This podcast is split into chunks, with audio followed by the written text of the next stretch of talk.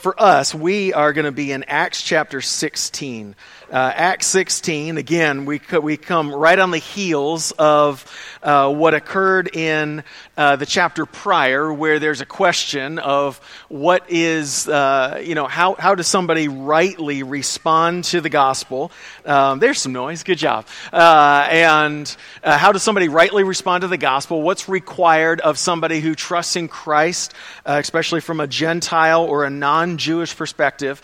And that question comes to the apostles and the elders in Jerusalem. In a sense, Paul and Barnabas bringing that question, not just answering it for themselves, but asking for the collective wisdom of God's people. And, uh, and then you see the, the divide between Paul and Barnabas at the end of 15, and they go different places, and now we're tracking Paul with his new partner in, in ministry, Silas, as they uh, trek on in Acts chapter 16. So uh, we're going to look at the first 10 verses and then kind of get through the rest of the chapter together as we go on. But if you would, let's stand just as an expression of our submission to the Word of God. God is speaking, and we long to hear and submit to Him. So, Acts chapter 16, verse 1.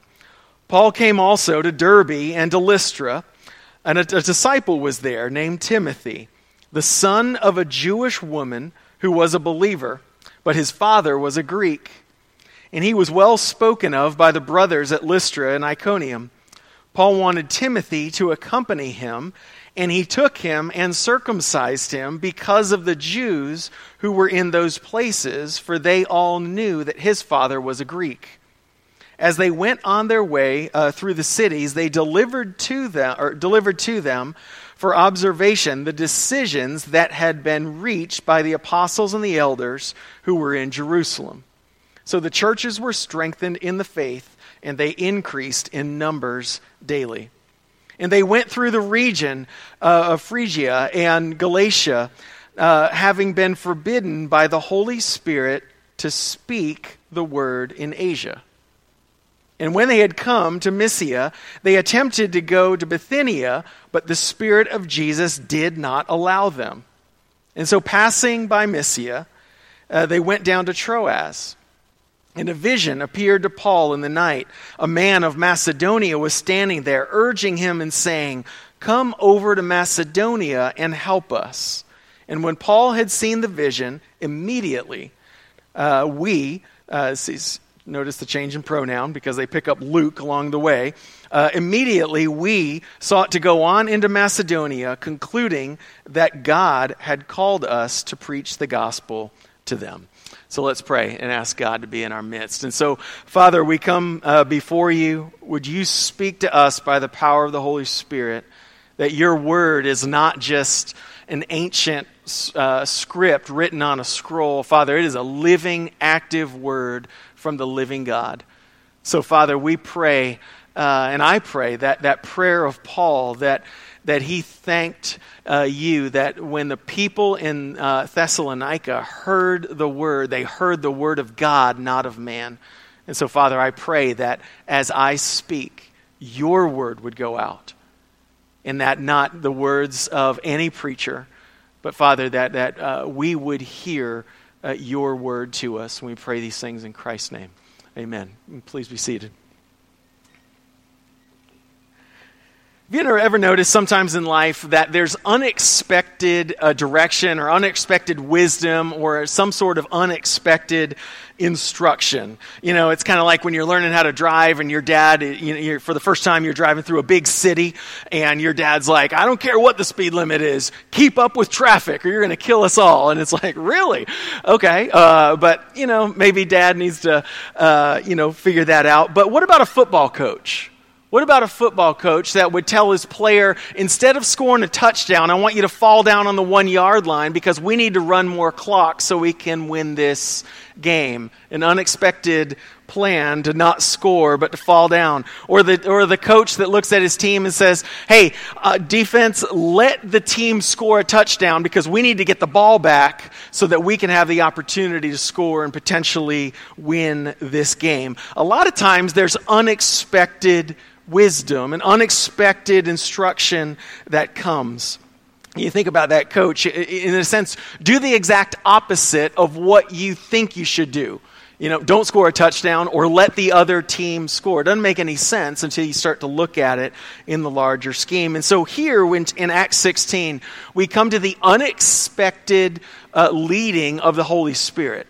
Uh, not that it's unexpected that the Holy Spirit would lead, but the unexpected way and unexpected instruction that the Spirit would give. And so in the first few verses, we're going to see um, uh, uh, the verses that we read, three really unexpected ways that the Spirit leads. Uh, and the first shows up when Paul and Silas meet this young disciple, Timothy.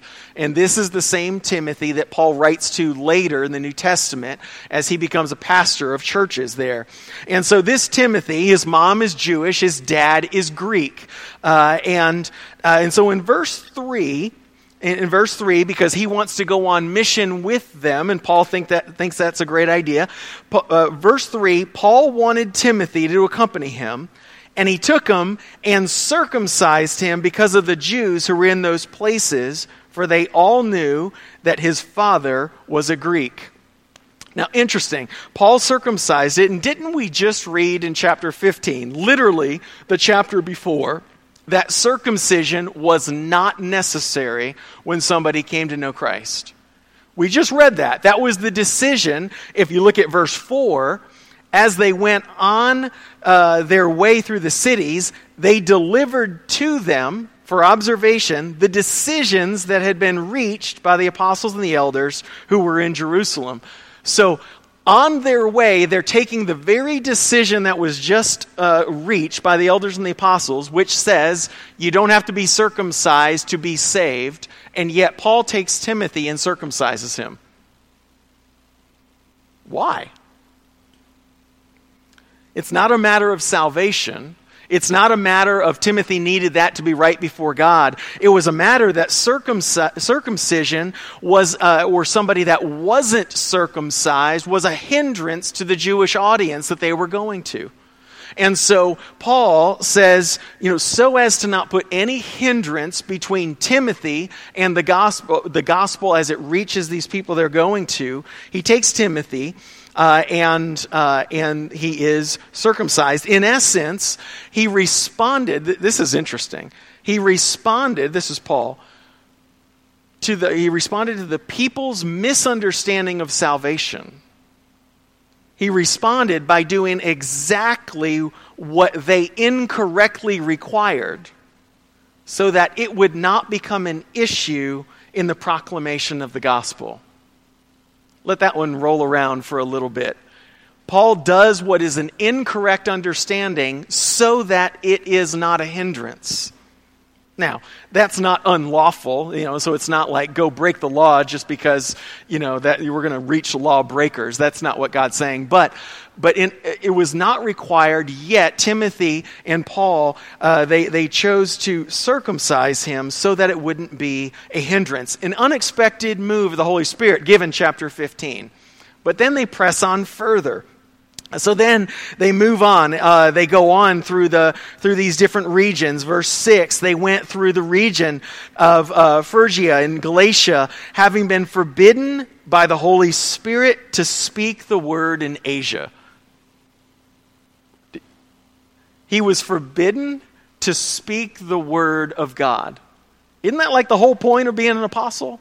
You know, like he's on these missionary journeys and he's going around, and the Holy Spirit forbids them from speaking the word. I would call that unexpected. Verse 7 is really interesting. And when he and when they had come up to Mysia, they attempted to go on to Bithynia. So hey, let's go on to this other place. But the Spirit of Jesus did not allow them. So he stops them and forbids them from speaking in one area. He blocks their way going to another area, quite unexpected in what God is doing uh, there and how he's leading. Uh, and so they, they, then they go down, and then there's a, vi- there's a visit uh, to Paul in the night, a vision that he receives. Verse 9 And a vision appeared to Paul in the night a man of Macedonia was standing there, urging him and saying, Come over to Macedonia and help us. And with that, they set out to Macedonia. And, uh, and so we see the unexpected move to circumcise Timothy. We see the unexpected leading to actually block and have them not go uh, certain places. Uh, but then also, where do they end up when they go to Macedonia? We haven't read that yet, but pick up to verse 11.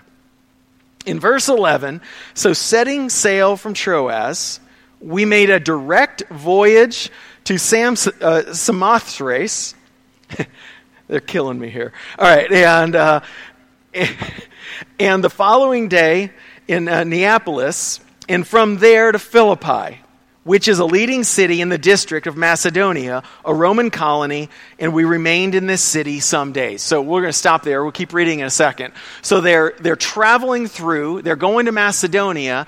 They end up in one of the main cities in Macedonia, which is Philippi. Later, we get the letter of the Philippians. Okay? Uh, and so all of these journeys in Acts then have letters written back to these churches. So don't read those separate. You got to read the history in order to understand the letter and see what's going on. So uh, then we keep going. Verse 13. And on the Sabbath day, uh, we went outside the gate to the riverside where we supposed that there was a uh, that there was a place of prayer and we sat down and spoke to the women who had come together. One uh, who, who heard us was a woman named Lydia from the city of Thyatira, a seller of purple goods who was a worshiper of God. And the Lord opened her heart to pay attention to what was said by Paul. And after she was baptized, and her household as well, she urged us, saying, If you have judged me to be faithful to the Lord, come to my house and stay. And she prevailed upon us. So another unexpected leading is where do where does Paul go when they hit Philippi? Where does he go to proclaim the gospel? Typically, as if you've been remembering, when Paul goes into a city, where does he go first? The synagogue, the Jewish synagogue in these Roman cities. Uh, but that's not what he does here. Uh, in Philippi, most likely there's not a synagogue. There's not much of a Jewish, uh, a, a, Jewish um, population there. Uh, and, and so uh, some commentators would say there may actually be less than 10 Jewish men in this city, or else uh, 10 men could have uh, constituted a synagogue. What's interesting is no matter how many women in that time, they could not constitute a synagogue. So, where does Paul go? Is to the river outside of the city to gather with the ladies of Philippi who were worshiping. To us, that's beautiful. In this ancient time, that was kind of like kind of like unexpected. Why, why is he going out there? Because God's going to break down barriers in all sorts of ways. We've already seen it racially, we've already seen it Jew and Gentile, and here we are. We see uh, the move of God among the women of this city in Philippi. So it goes out, the, out of the city, and who do we meet? We meet that, uh, the person Lydia. So Lydia um, actually means, get, get this one, Lydian woman. Okay? Uh, because Lydia is actually a region, and, uh, and so this lady's name came from the region in Asia. So track with me here. What, where did the Spirit uh, bar Paul, from, Paul and Silas from speaking the word? Go back to uh, let's see, where is that? I didn't write it down. Verse 6, hopefully. There it is. Yeah. So, having been forbidden by the Holy Spirit to speak the word in Asia. So, the Spirit forbids them to speak the word in Asia. Now, they show up in Macedonia, in Philippi, outside the city at the river, and who do they meet? A woman from Asia. And it's there that the gospel is proclaimed to the people uh, in Asia. It's been said that this is most likely the first European convert to Christ is Lydia, who is now from Thyatira, from that area, now in Philippi, because she was a merchant of purple goods, which was a very expensive dye at the time, uh, and there was um, a trade of that in Philippi. And so, what do we see here? So, we, we meet her, the unexpected uh, leading of the Holy Spirit. And what do we see? in verse 15, uh, or verse 14, sorry, shows, shows she was a worshiper of God, yet the Lord opened her heart to pay attention to what was said by Paul. So even though she, you know, much like Cornelius in chapter 10, there's an affinity towards God, but yet there's not an understanding of who Jesus is, an understanding of the kingdom of God in faith in Christ. And so here we see the ordinary work of God in how he draws people to himself. What's the ordinary, normal uh, way? God can work in miraculous, you know, outside of time and space and normal means. What's the normal means by which somebody comes to faith in Christ? The Word of God is spoken. God opens that person's heart, and they come to trust in Christ. Now, that sounds pretty, yeah, that makes sense. We've been hearing that our whole lives. But don't miss the fact God opens minds. God opens hearts. God gives eyes to see when we are blind. God gives ears to hear when we can't hear the message of the gospel. Any any gospel movement, any good but for the grace of God advancing in someone coming to Christ or our kids growing in the Lord is a supernatural work of God.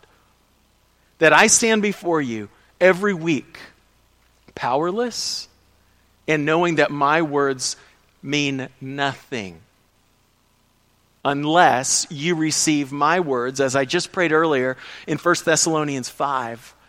Paul says, Thank God that you, the people in Thessalonica, received my words, not as the words of men, but as the word of God.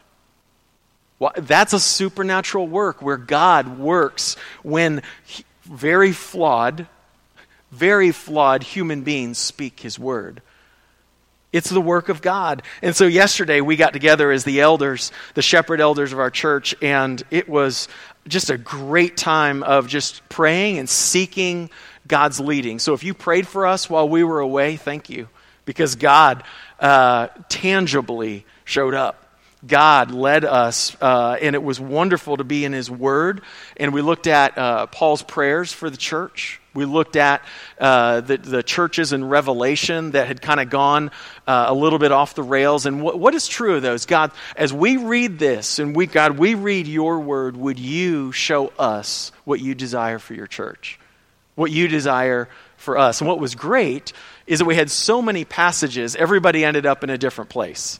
Uh, and, and just hearing the supernatural work of God, what's really scary is one, one elder pointed out yesterday that all the churches in Revelation, they were all very active in doing things. Yet Jesus is calling them out for their unfaithfulness in very certain areas.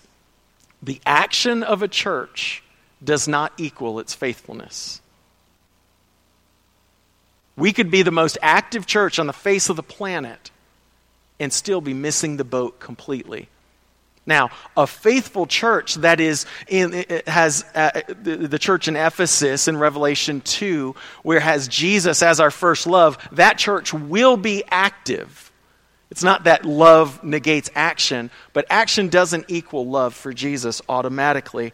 It's a supernatural work where we need God to profoundly work in the midst of what He's doing uh, as we proclaim the word, as we speak it to our kids, as we read it ourselves.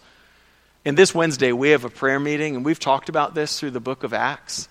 How did the gospel advance uh, through the Gentile world and even reach us while we're, to have us sitting here now? Is by the prayerful, uh, the prayerful approach of the apostles asking the Spirit of God to powerfully work uh, through their ministry. Do you want God to work profoundly in our communities and in our families? I'm going to submit to you don't work harder. Fall on your face before the Lord. Would this Wednesday be the time where we say, you know what? Enough already. Let's quit playing church. And let's just go before the Lord and ask for His supernatural power to be at work. I'm really hoping this is the most attended prayer meeting that we've ever had this Wednesday. Why?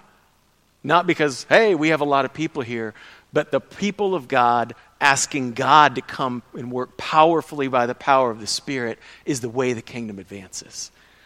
Lydia, the Lord opened her heart. And we're asking God to do that uh, in many different ways together.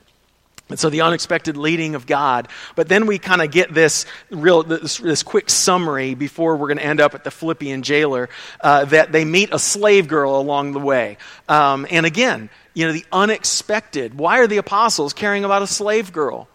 Well, because everybody is an image bearer in, in, uh, in, the image of God. Uh, there is no more valuable person than another. She's possessed by an evil spirit. She's being used by her owners to, to basically tell fortunes and earn them money. So they're using this girl for their own well being. And she's following the apostles around. And this is what she is saying, being possessed by an evil spirit. Verse 17. She followed Paul and us, crying out, These men are servants of the Most High God who proclaim to you the way of salvation. Okay, that, that's a demon speaking. What strikes you as odd about that? It's absolutely true. Even the demons can see it. Now, James would say they see it and shudder because they have not submitted to Jesus as the most high God. But even the demons proclaim the truth of who Jesus is. That's staggering. Well, after a little while, verse 18, Paul's had enough, and uh, you would think, hey, keep, keep saying that. But, uh, and this she kept doing for many days. Uh, anyway, the timing of that, why would it take Paul a couple days to, to get here? But uh, I have no comment on that one. I don't know. But Paul, having become greatly annoyed, turned and said to the Spirit, I command you in the name of Jesus Christ to come out of her. And it came out that very hour. And so this demon comes out of this girl, and now what happens to her owners is their livelihood. It's now gone. They can't, uh, they can't use this girl for their own well being. Uh, they're a little bit mad about that. And so they start a riot against Paul and Silas. But what kind of riot? Verse 20 and 21. Okay, it's not just any riot. When they had brought them to the magistrates, they said, These men are Jews, and they are disturbing our city. They advocate customs that are not lawful for us as Romans to accept or practice. What kind of riot? What, was, what were they saying? They were starting a racial riot against these guys as Jews that were disrupting their culture as Romans. It's interesting. The Jews are disturbing our city.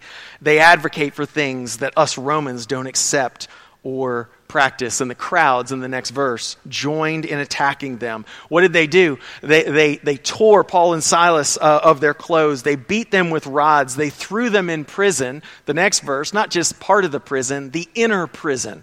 The dungeon, the dark, the dreary, the damp place, like the dregs of the prison, and they put them in stocks.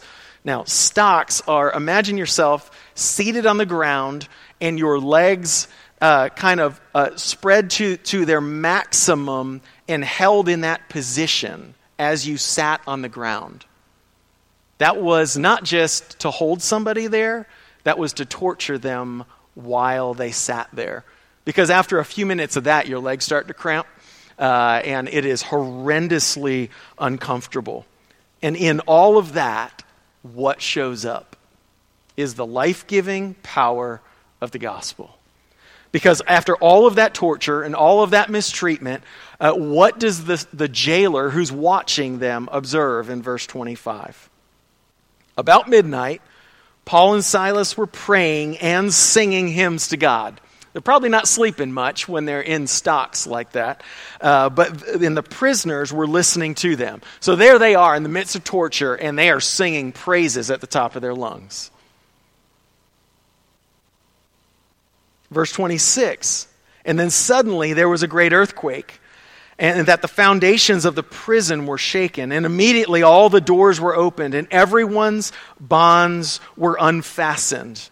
Okay, So the earthquake comes, and, you know, Peter got to go out of prison earlier in Acts. Here, Paul and everybody in the prison actually stays. Okay? And this is where the Philippian jailer gets to see the gospel, gets to see the tangible effects of what the gospel looks like. Verse 27. When the jailer woke, and saw the prison doors were open, he drew his sword and was about to kill himself, supposing that the prisoners had escaped. Because in the Roman world, if a guard lets a prisoner escape, it is their life. And he knew that, and instead of making somebody else do it for honor, he was going to do it himself. Verse 28 But Paul cried out in a loud voice, Do not harm yourself, for we are all here. Could you imagine that? You think all of your prisoners escape. You're about to take your life because you know that's coming anyway. And then you hear the voice of the prisoner that you think is gone saying, Don't, man, we're still here. They were tortured. I'm sure the, jailer was one of the torturers. I'm sure he wasn't gentle with them.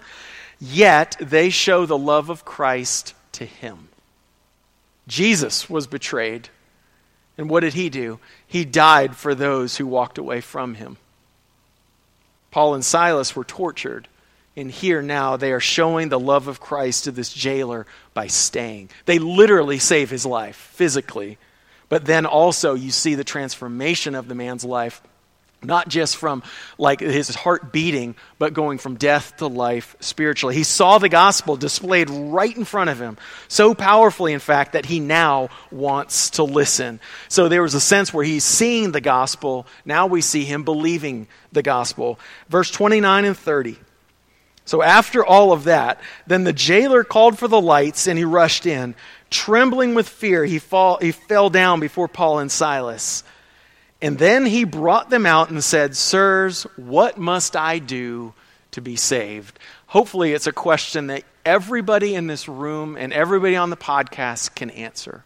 What must I do to be saved? Kind of, in, in a sense, how is somebody made right with God? First thing is it's not by it's not something that you actually do and make happen. It is something that you trust in. Because here in verse 31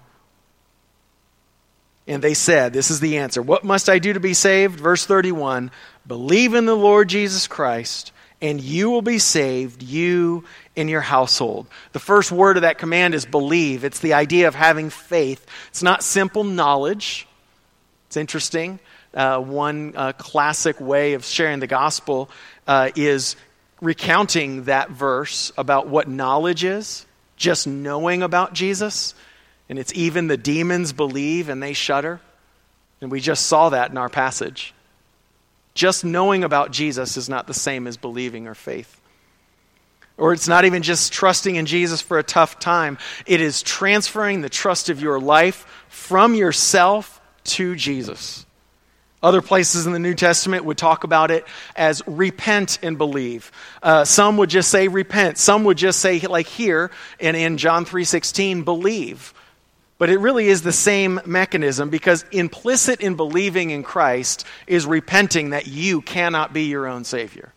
Is, is recognizing that you have tried to build your own righteousness. You have tried to take control of your own life as, as king of your own self and you believe, you repent of that, and you believe in Jesus as the Son of God and the Savior of sinners. And as you believe in Christ, you will be saved. You believe that His death, resurrection, His perfect life covers your sin, your deserved wrath, and your rebellion. And so, just like Lydia earlier, the jailer is saved. Uh, the Lord opened her heart to pay attention. Now the jailer has the same thing. But what happened? What happened uh, upon being saved for both Lydia and the Philippian jailer? What was the immediate thing that happened to them? They were both baptized. So I want to read a couple verses for you. Verse 15 and after she was baptized, and her household as well, she urged us, basically urged us to stay. Verse 33 And he took them, and he's the jailer, he took them the same hour of the night and washed their wounds, and he was baptized at once, he and all his family.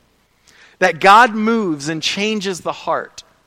We are marked as the people of God by this sign of baptism. It's the sign of the people of God, a sign that declares that we follow God uh, that we serve and worship Him. It's a sign of what God has done in us, that we've been cleansed of our sin, that we are His, that we're united to Christ. It's a mark of God's saving power. But as I, as I read verse 15, and as I read verse 33, and as I read verse 31, does it seem that I'm skipping something? It ought to. It's the work of God through families. The work of God through families. Verse 31 You will be saved, you and your household. Verse 33 He was baptized and all his family. Verse 15 about Lydia She was baptized and her household as well. What's Luke writing about and what's going on uh, in this? How would, he, how would their, their households be saved? How would their households be baptized? They weren't even there when at the riverside and in the, in the jail. How were they affected? How, why would they be baptized? Or why would God say, that God's at work. It seems that the jailer invites everyone to the prison to, uh, to hear from Paul. He washes their wounds, he, he's, uh, he's baptized, but yet then his whole household, his whole family is baptized, and the same with Lydia's as well. Are we to think that every person in the household came to faith in Christ? Or is this similar to Abraham when his entire household, sons and servants, were circumcised as a sign of the covenant people of God. Because I think in, in this is this amazing truth that God works through families. The grace of God saves a parent, but the blessing flows to the entire household. The entire household is brought under the covenant protection of God's blessing. So flip with me just so that you know I'm not making this stuff up. Uh, Genesis 17. So let's go back. Remember uh, the, the one story of the scriptures. Genesis is leading and pointing to Jesus, and Jesus is pointing to the ultimate consummation of all things.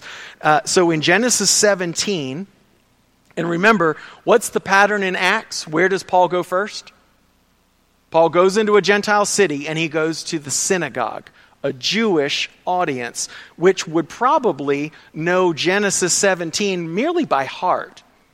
So, Genesis 17, what's going on in verses 11 to 14? So, this is when God comes to Abraham and he gives them the sign of circumcision. Okay? So, verse 11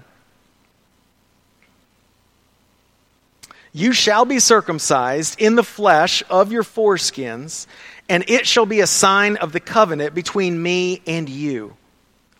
He who is eight days old among you shall be circumcised. Every male throughout your generations, whether born in your house or, or bought with your money from a foreigner who is not of your offspring, both he who is born in your house and he who is uh, bought with money shall surely be circumcised. So shall my covenant be in your flesh an everlasting covenant. Any uncircumcised male who is not circumcised in the flesh of his foreskin shall be cut off from his people because he has broken my covenant.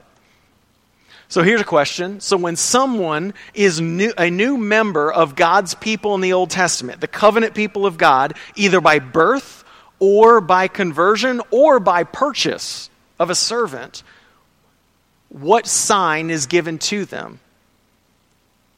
Every male that, every new male that comes in is circumcised. Birth, conversion, purchase. New members in the Old Testament receive the sign of the covenant people of God. Now, when somebody becomes a new member of the covenant people of God in the New Testament, what's the sign? The sign has changed, it's baptism. But when the, the apostles use the word household, why would we assume automatically that that doesn't mean what it did to the Jewish audience uh, that he is speaking to? Sinclair Ferguson would say it this way in thinking of the Hebrew word that speaks of household. So uh, he says that it's uh, the Hebrew term expresses the corporate concept of family in the biblical world, in distinction from the concept of individually characteristic uh, of our post Enlightenment and post modern world. What is he saying? Is he saying, Are you affected? Is your understanding of household and family biblically rooted? Or is it culturally rooted? Post enlightenment and post modern. Is your concept of how God works through families that that's rooted in the scriptures because it's all throughout the book of acts it's that that uh, it's it's you know that that God is at work in families. Acts chapter 2 with Pentecost, the promise is for you and your children and those who are far off. And that's why, as a church, we, we baptize uh, what we, we term covenant baptism, which includes our children that are brought into the covenant community. Just as Abraham and Old Testament Israel uh, circumcised their male children on the eighth day, marking them as the people of God, the same pattern of household inclusion into the people of God is marked by that of baptism.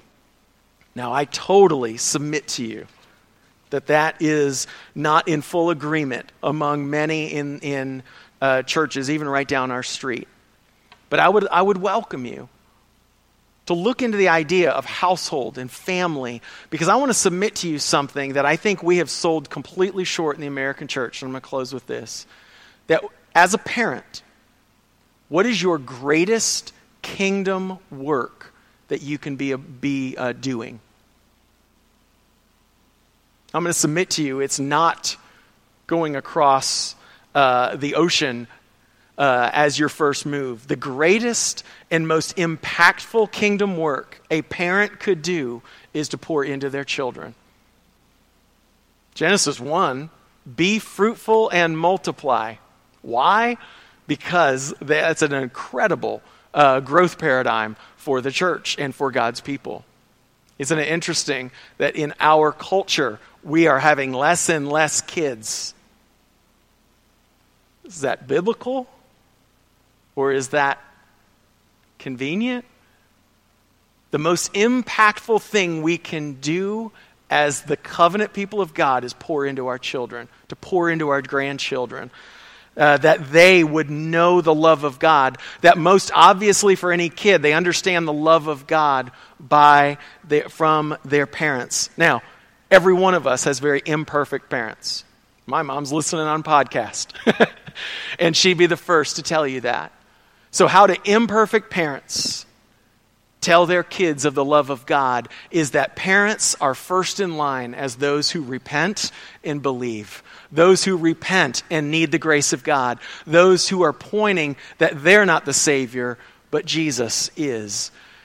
And it's amazing what God has put into the fabric of a family when kids are brought into the covenant community.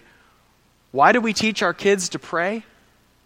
Even before they have professed faith in Christ, is because they are counted as members of this covenant people of God. I, I talk to my children, even before they proclaimed Christ as their Savior, as if they knew Jesus already. Because they were brought into the covenant people of God, into uh, the, the, the blessing of the covenant of God that they received the blessings of God because of my faith and Linda's faith, they were recipients of that. And then they came to know Him and understand faith for their own. I want to encourage you, families. Your greatest kingdom work is going to be there at lunch this afternoon. Would you say, God, how will I show my kids, my grandkids, my wife, my husband, how will I show them Jesus?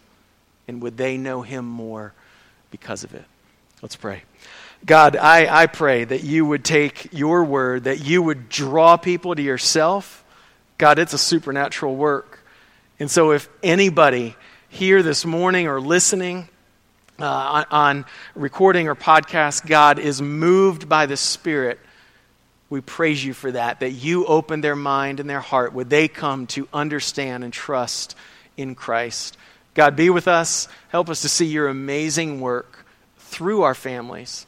That your, your, uh, the channel of grace flows uh, in the midst of that fabric uh, of a household and a family. And Father, use that for your glory. I pray that we wouldn't discount it as, as just something that's, uh, well, you know, just we, we backed into. It is your design in this world to have your grace flow uh, in that way. And so, God, I pray that we would uh, really see that in the magnitude which you created it. And we pray these things in Christ's name. Amen.